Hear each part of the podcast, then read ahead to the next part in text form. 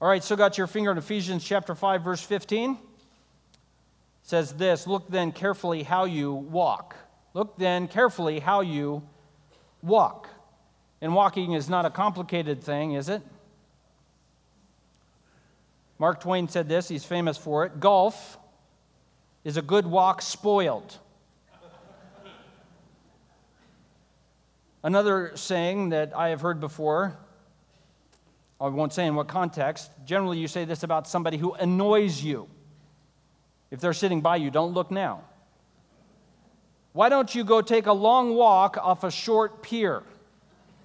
You ever heard that one? You see how it works? If you take a long walk, then you fall off the end of the pier. Okay. I don't know if I have to explain it or not. A walk. What, what does it mean to walk here in this passage, Ephesians 5.15? What it means is it's our manner of, the manner in which we live. The manner in which we live our lives, especially as it relates to the Lord. And what he wants us to do in this passage is look at the manner in which we live, or our walk in the Lord. And he draws three contrasts. There are three contrasts one in verses 15 and 16, one in verse 17, and the one that bears out for the rest of the passage. And here's what they are. I'm going to give you all the answers at the beginning. The first contrast he's going to give us about our walk is the contrast between walking as one who is wise or one who is unwise.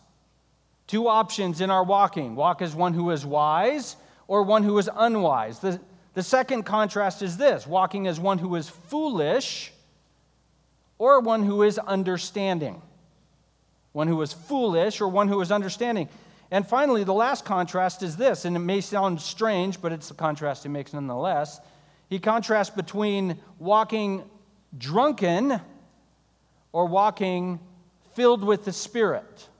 So let's look at each of those in turn, and that'll be what our time will be taken up with this morning.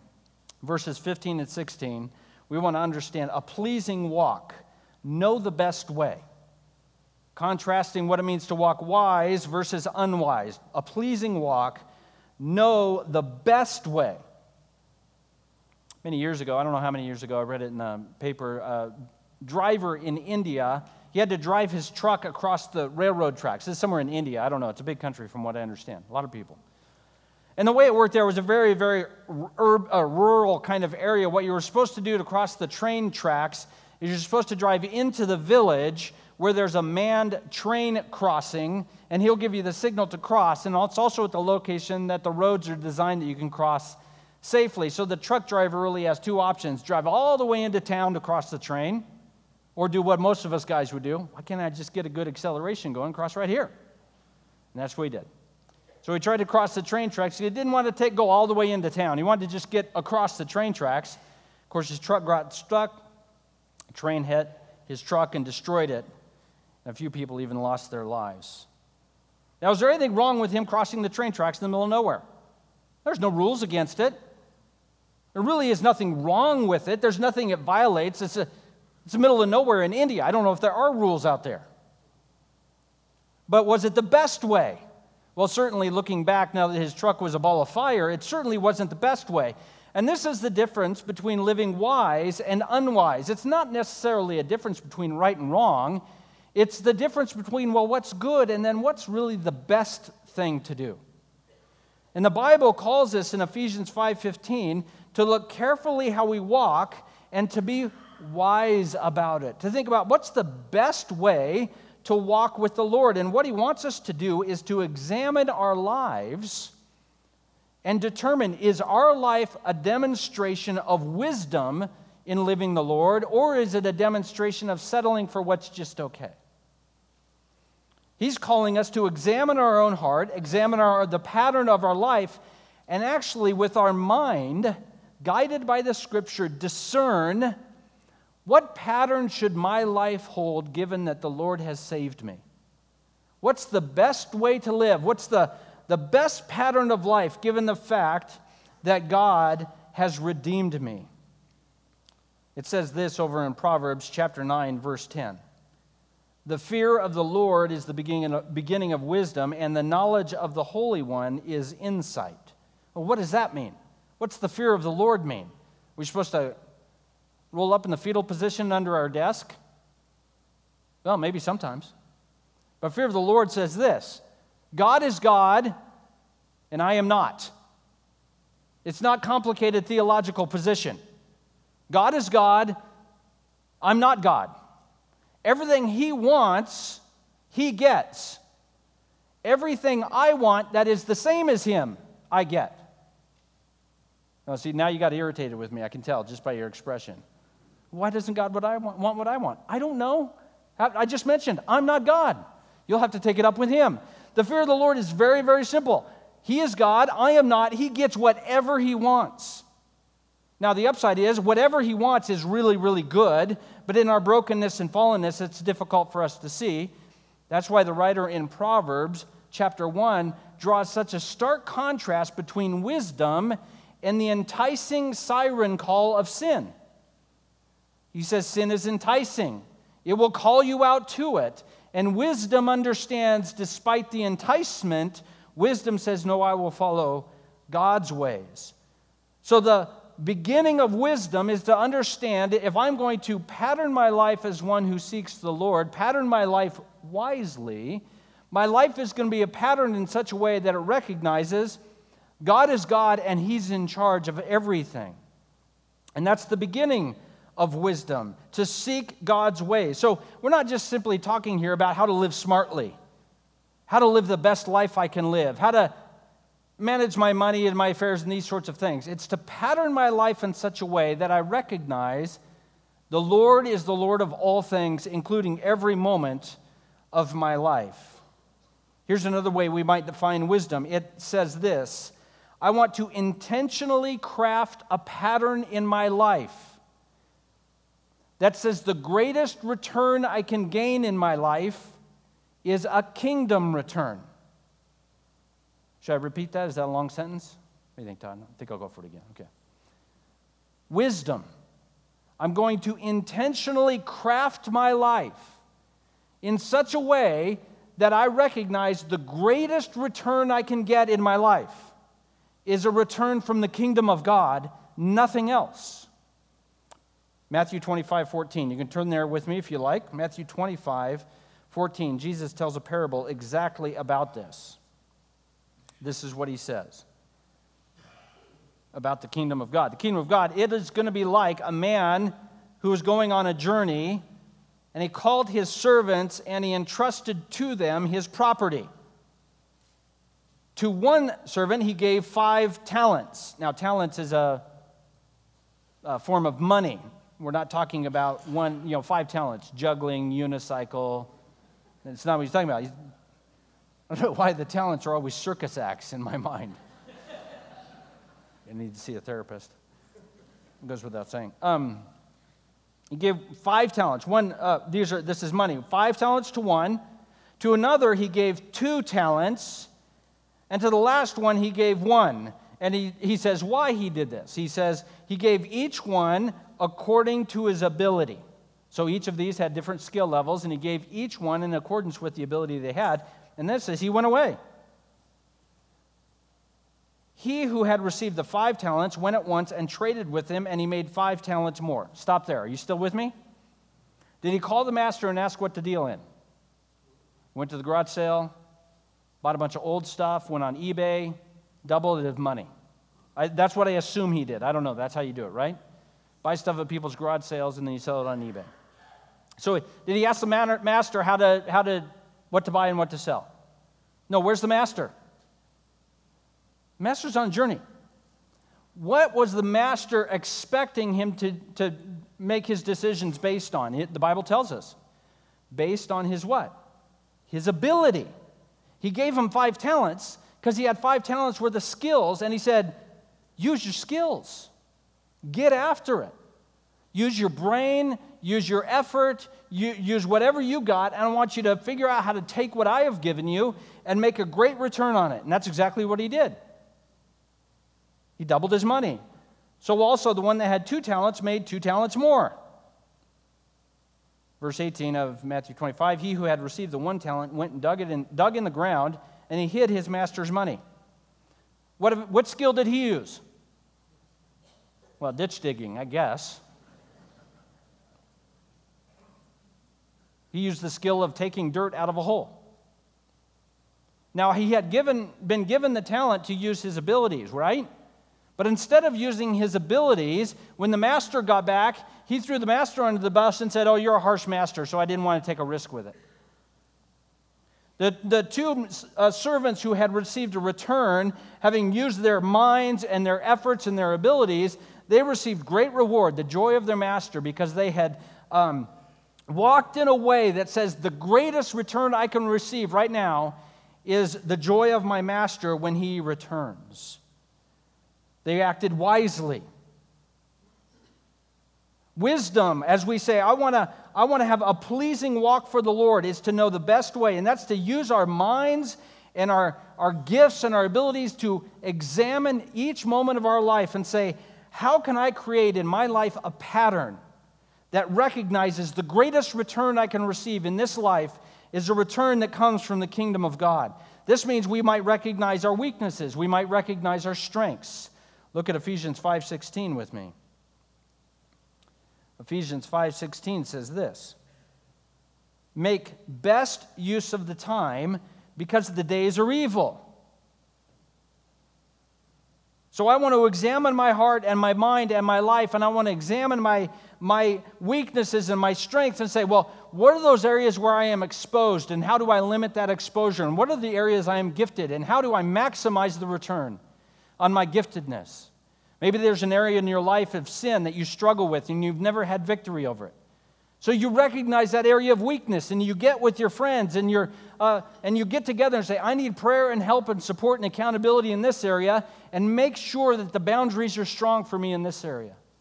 But maybe there's an area of your life where you have great giftedness and confidence and competence.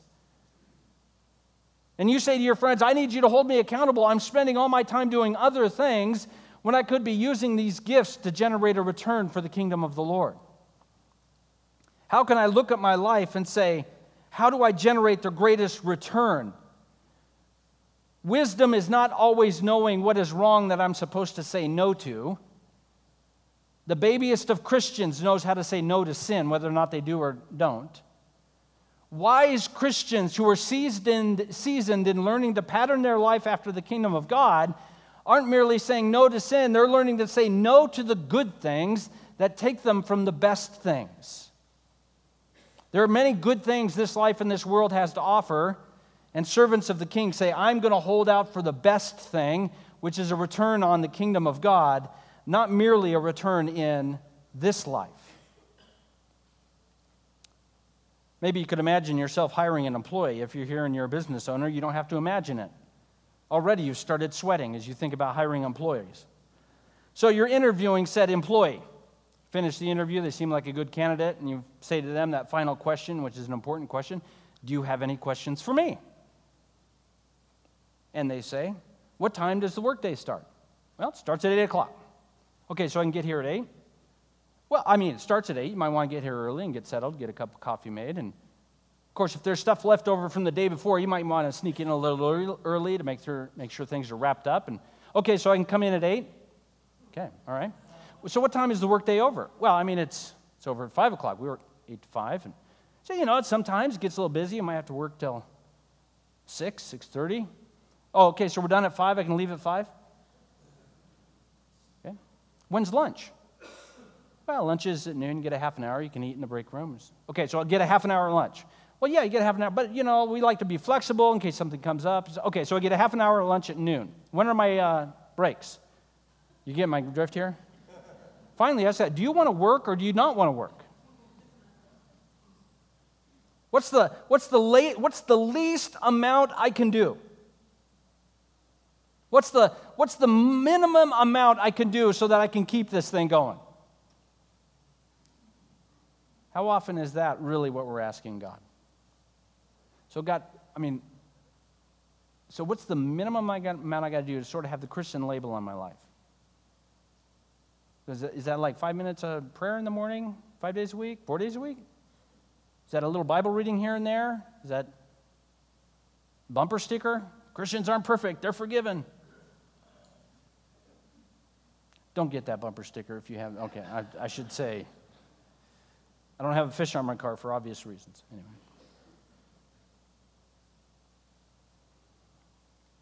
Wisdom doesn't merely say, okay, I just want to make sure I, I say no to all the right things. I want to make sure I say no to all the naughty things.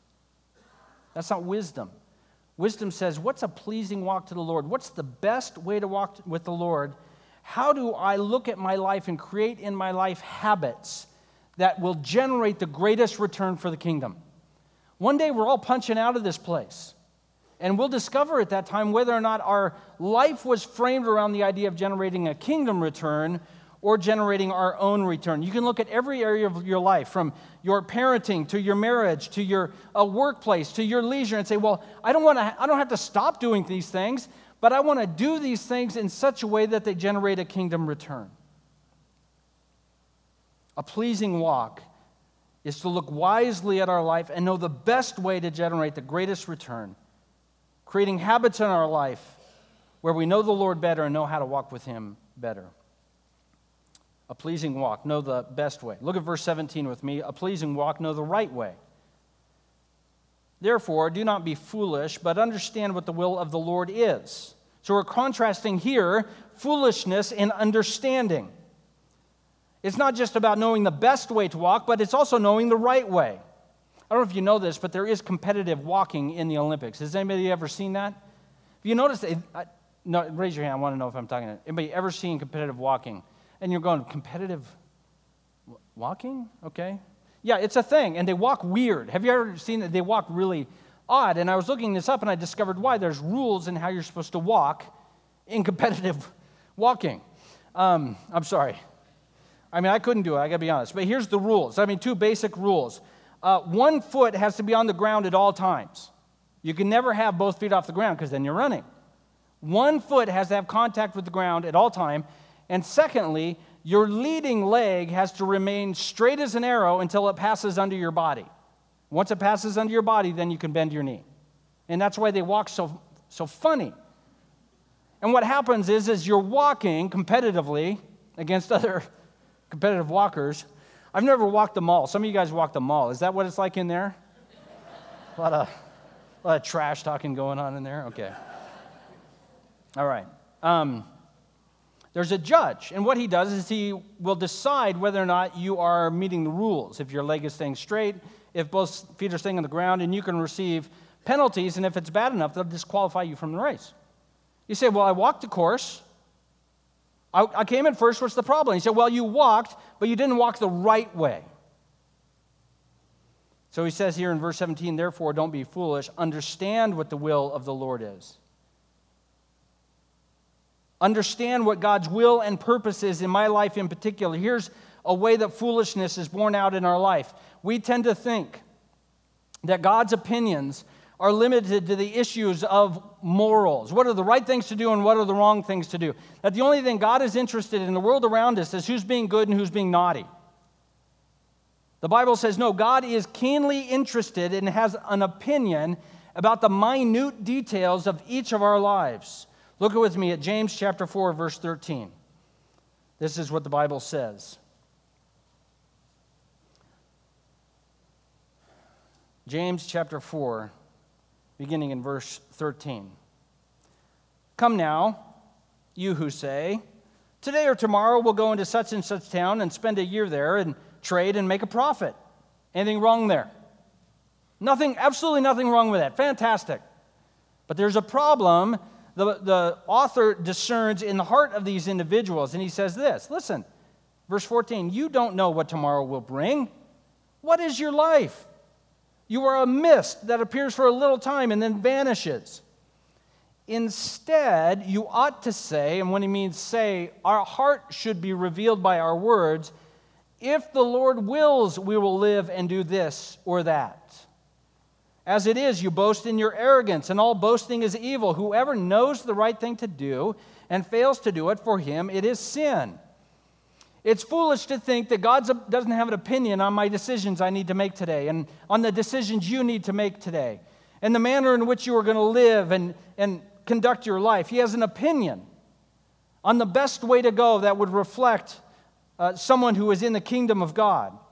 And his suggestion is our hearts should be set on discerning what his purpose and his will is. Anybody ever wondered what God's will is in a particular decision? No one? I mean, the rest of the sermon's kind of sunk if you're not. Okay.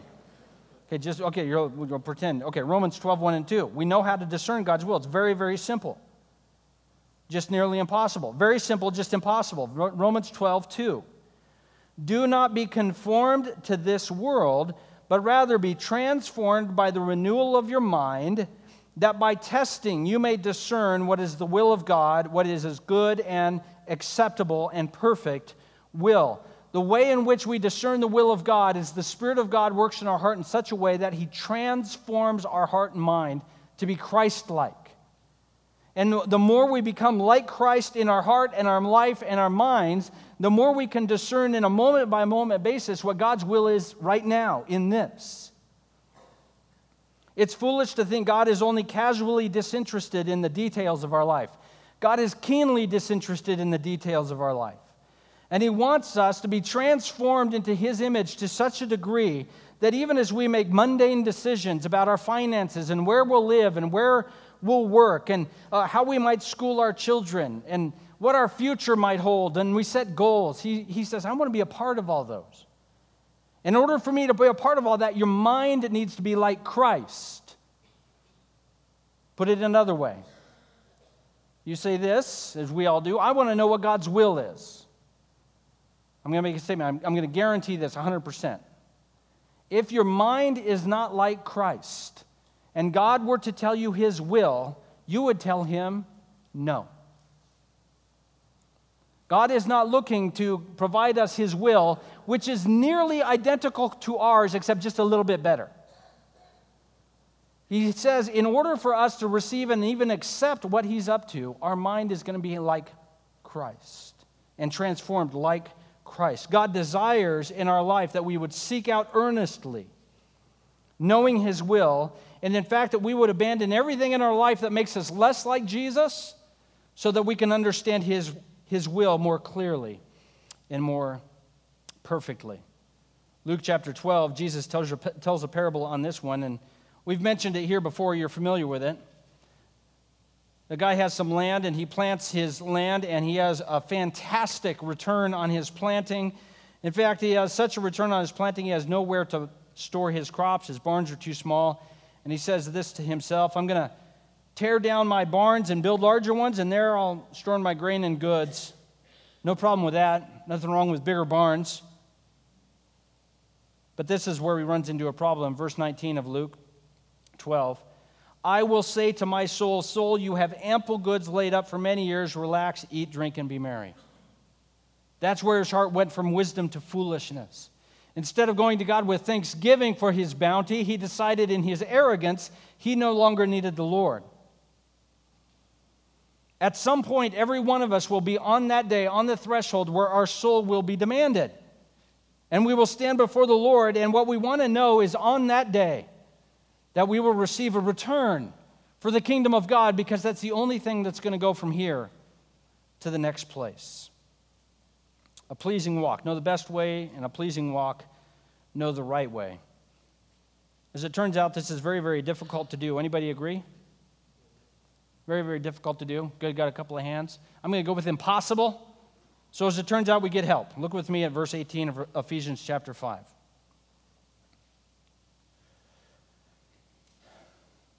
Do not get drunk with wine, for that's debauchery, but be filled with the Spirit. A pleasing walk, have the best companion. A pleasing walk, have the best companion. A contrast here between being filled with the Spirit and drunkenness. They did an interview of four year old girls, kind of took a poll. Four year old little girls. And they said, if you could have your dad change anything, what would you change about your dad? One of the top answers, maybe I told you this before, but if I, I have, pretend like it's new. You know what one of the top answers were? I wish he would walk slower. And once you start thinking about it, oh man, that's, that's really good advice. I mean, dads, I mean, how many times you walk in the store, you got your kid by the hand, and a dad going to the store, well, this isn't universally true, but maybe 90%. What's the job at the store? Go get your thing and get out of that store right? We're not here to shop.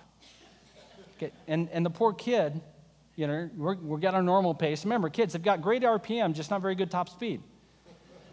the legs are spinning around. We're just doing a casual pace, and we can't, come on, hurry up. Looking at the butterflies and the flowers. We have somebody who walks with us at our pace. He walks with us. That's what the Holy Spirit, the helper, the, the come alongside her, he walks right with us, right at our pace. He's walking right next to us and walking, in fact, right in us and He's perfectly willing at our pace, where we are in this moment, to give us everything we need. Everything we need to get through this moment, everything, all the power and strength we need to live in obedience, all the strength we need to live in faithfulness, even all the power and strength we need just to endure the difficulty.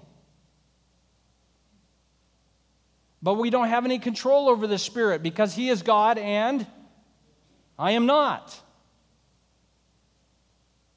But I can pick up a bottle, I can empty that sucker, and in about 10 minutes, I who's in charge of how I feel?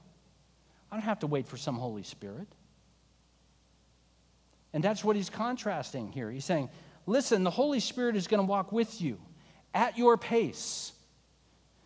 Don't abandon the presence of God with you in this very moment for the temporary pleasure that comes from drunkenness, which we all know, know what that leads to a, a compromising of our dis- decision making ability. Drunkenness leads to debauchery.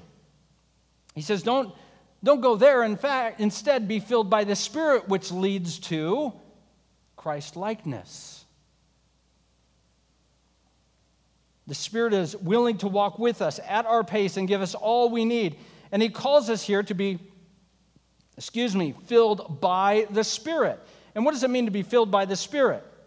Well, look over with me at Romans chapter 8, verse 9, or listen along as I read it. We discover something about it in Romans 8. It says this You, however, are not in the flesh, but you're in the Spirit.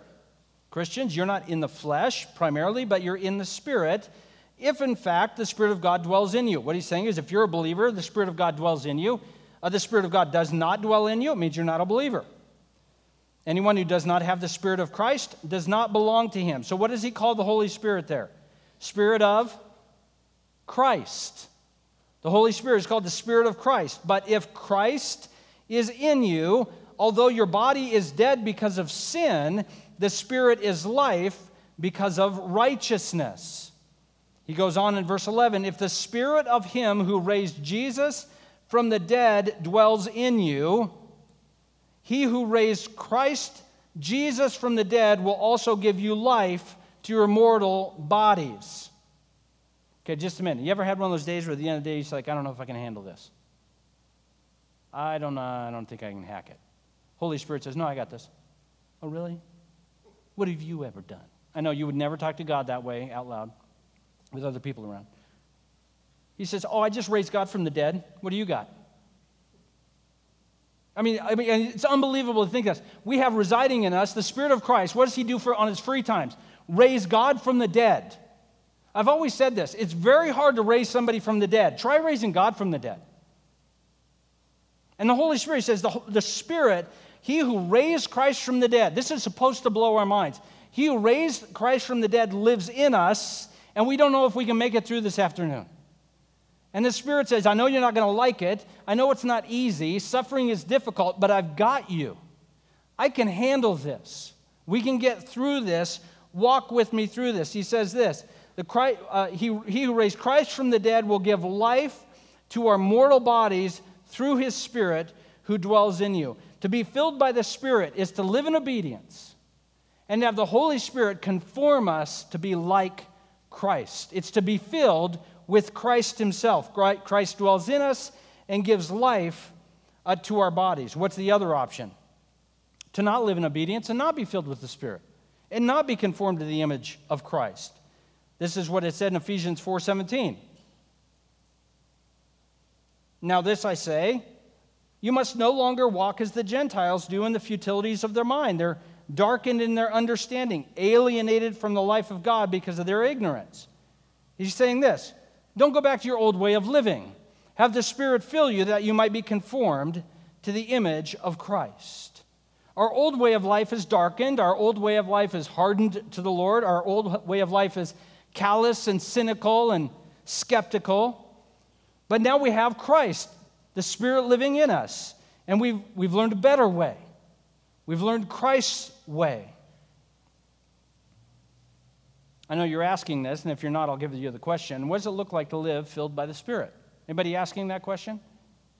Go like this so that way I know you. Okay, filled by the Spirit. Here we go. It's the rest of the passage. Look with me at Ephesians 5 17 and following. I'm going to read it again. The way the passage is written, the verse 19, 20, and 21 are basically a way of saying here's what it looks like to live filled by the Spirit. Here it goes. Address one another in psalms, hymns, and spiritual songs, singing and making melody to the Lord with your heart.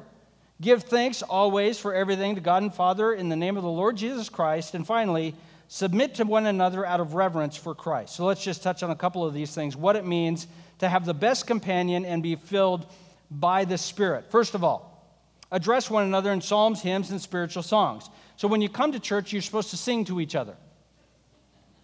Seems a little weird. It means to do what we do every single Sunday.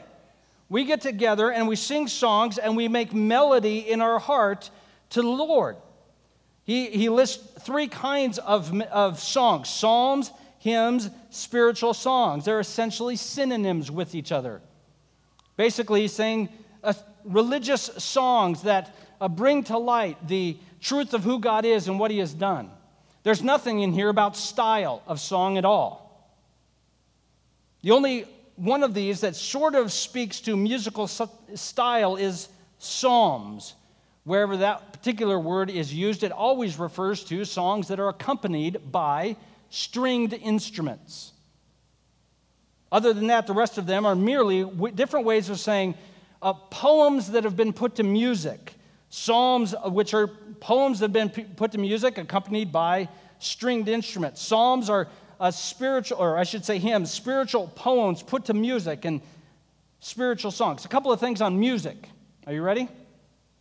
Get your email out. Just start now. We all love certain songs. A great author, Gordon MacDonald, said this Listen, a guy who gets saved in one of those, what are those dugout things called? Foxhole. Guy gets saved in a foxhole because they're all going to die. They happen to survive the battle. They go to a chapel service. He commits his life to the Lord, having survived the battle, and they sing, How Great Thou Art. Will there ever be a song in the history of that guy's life as good as How Great Thou Art? Never. There just never will be. There will never be another song written. Matt Redman could knock his socks off. Not going to do it. Some of you go, Who's Matt Redman? He writes songs. Okay, um, all of our songs were at some point the new song that the people who don't know that song don't like. Our oldest hymns were written by Luther. Well, that's pretty old, right? 600 years old. Church history is 2,000 years. I'm not, you know, I'm not saying a mighty fortress is our God is not a great song. It's a great hymn. I'm just saying a hymn is not a hymn because we've been singing it forever. None of the songs you have ever sang in church have been sung forever. 90% of the songs we have sung in church have only been sung in the last 90 years or so.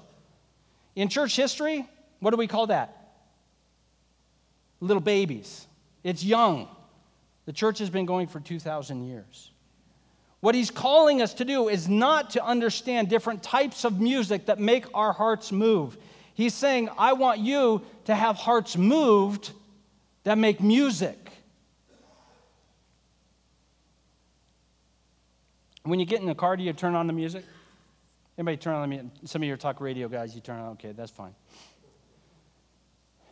You turn on the music, and why do you turn on a certain kind of music in your car? Because it's music you want to listen to. Yeah. Turn on, country music is on. So you hit the next button. Just lost more than half the congregation. See, why? Uh, they're playing music. They want to play music I want to hear so that I'll keep listening. And the kids are saying, Who listens to the radio anymore? You don't, you, what do you play on your iPod? You don't hit mom's mix. right? You, you, you've got a playlist that's your music. I'm going to let you in on a secret. And I don't mean to be sarcastic, a little sarcastic. Church is not your playlist. This is not put together that you might sing the songs you want to sing. We're the radio. Who's the listener? God's the listener. And what's he listening to? Is he listening to our hearts? Yes. Is he listening to our voices? Marginally so. He's concerned on what's going on in our heart. He said, Well, it'd be a whole lot easier to sing with my heart if we sang songs I liked. You're laughing because it's true, right? Consider Job. The devil accused Job of worshiping God. Why? Because he got everything he ever wanted. And then God takes everything from Job. Let's be very clear. In Job, it says Satan didn't take it. God says, You incited me against Job. God took everything from Job. And then what does God say? Consider Job who worships me even though he has nothing. Look at the heart of God. I'm just going to ask you a question and you consider the answer in your own heart. Is God most glorified that you, you sing from your heart, full throated and enthusiastically, a song you love? Or does it bring more glory to God that you do that same thing on a song you don't like? Just let you think about it. God's concerned with our heart. And you say, well, that's hard. There are some songs that really, really irritate me. I can't think of any, but maybe you've got one. So here, and if you can't sing it, that's fine. But here, let me just give you this idea. If you see somebody, just look around you when that song is being played, and you look around, and you see somebody that appears to be enjoying that song, pray for them. Pray that God would use that song that clearly is working in their heart, that their heart would be filled with the joy of the Lord. And that way you can seek them. Another thing to keep in mind here, he's saying, sing songs. Again, just call, using the scripture to inform us. What does this mean? Sing. Let it go. It doesn't matter if it sounds good. Sing out. Men, I'm going to talk to the men because women tend to sing more. I think, guys, we just got to sing. Just let it go. Jesus has saved you from hell. You can, you can share with us your horrible, horrible voice. We will enjoy the heck out of it. We've got to, this is, your heart is connected to your body in this way. When we sing to the Lord and let it go and just don't worry about it and say, I love the Lord and I'm going to let my voice go, your heart's going to be drawn into it. If you wait for your heart to be moved, you're never going to sing. The Bible here calls us to sing and make melody to the Lord with our heart. That God might be glorified. Not that we might be lifted up, but in the moment we might have that joy of the Lord moving in us. But the, the whole goal of that thing is to lift up the Lord that he might enjoy the worship of our heart. Secondly, what else does it look like to be filled by this Spirit besides worshiping with our heart? Give thanks always.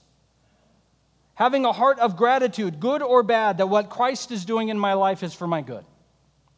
For the blessings, thank the Lord that He has poured out His rich blessing is on us. And those things in your life that are sufferings and difficulty and challenge, pray and ask God to intervene, but also thank the Lord that He is good even in the midst of difficulty. Finally, look at verse 21, the last way in which we are filled by the Spirit. Submit to one another out of reverence for Christ. Submit to one another out of reverence for Christ. Jesus said it this way Whoever would be great among you must be your servant. Whoever must be first among you must be your slave.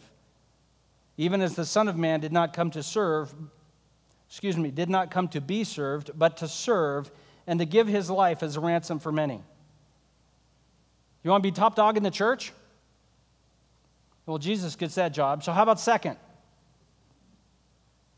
Dive to the bottom. You want to be the greatest in the body of Christ. He tells you how. He's not being funny. Whoever would be great among you should be the greatest, what? Servant. It's very, very simple. Who can do the worst job fastest? Who can volunteer quickest for the thing nobody else wants to do?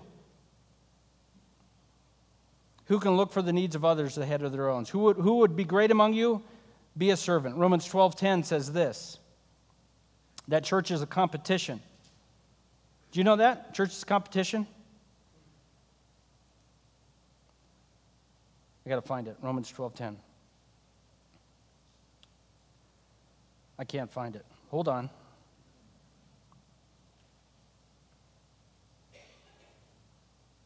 It's Romans 8, that's why. Somebody moved the verse. It used to be in Romans 12, but they moved it in the updated version.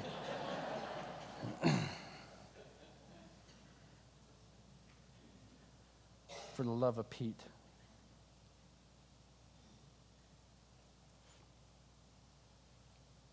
I'm going to find it. I am stubborn on this. There it is. It is Romans 12:10. I knew it. I should have gone with my gut. Let your love be genuine, abhor what is evil, hold fast to what is good. Love one another with brotherly affection. Here, listen to this one. This is where the competition comes in. Outdo one another in showing honor. One writer put it this way if the, if the, the body of Christ could do this one thing, unity would never be a problem again in the body of Christ. He did not say, outdo one another in showing honor to the honorable. That, notice he doesn't say that. Outdo one another in showing honor. How can you compete? Say, How, how do I bestow honor on someone and affirm them and lift them up? John the Baptist said it this way He must increase, I must decrease. That is to say, I want Christ to increase in others, even when it means that I must decrease and become less and be less significant and less important, even in my own eyes. A pleasing walk. Know the best way. In wisdom, looking at the pattern of our life and saying, How do I structure my life so that it brings the greatest kingdom return. A pleasing walk, know the right way. Knowing what God's will is, seeking His purpose, even in the mundane, mundane details of this life. And finally, a pleasing walk, have the best companion. Be filled by the Spirit, that is, be like Christ, especially as I humble myself to serve others in the body of Christ.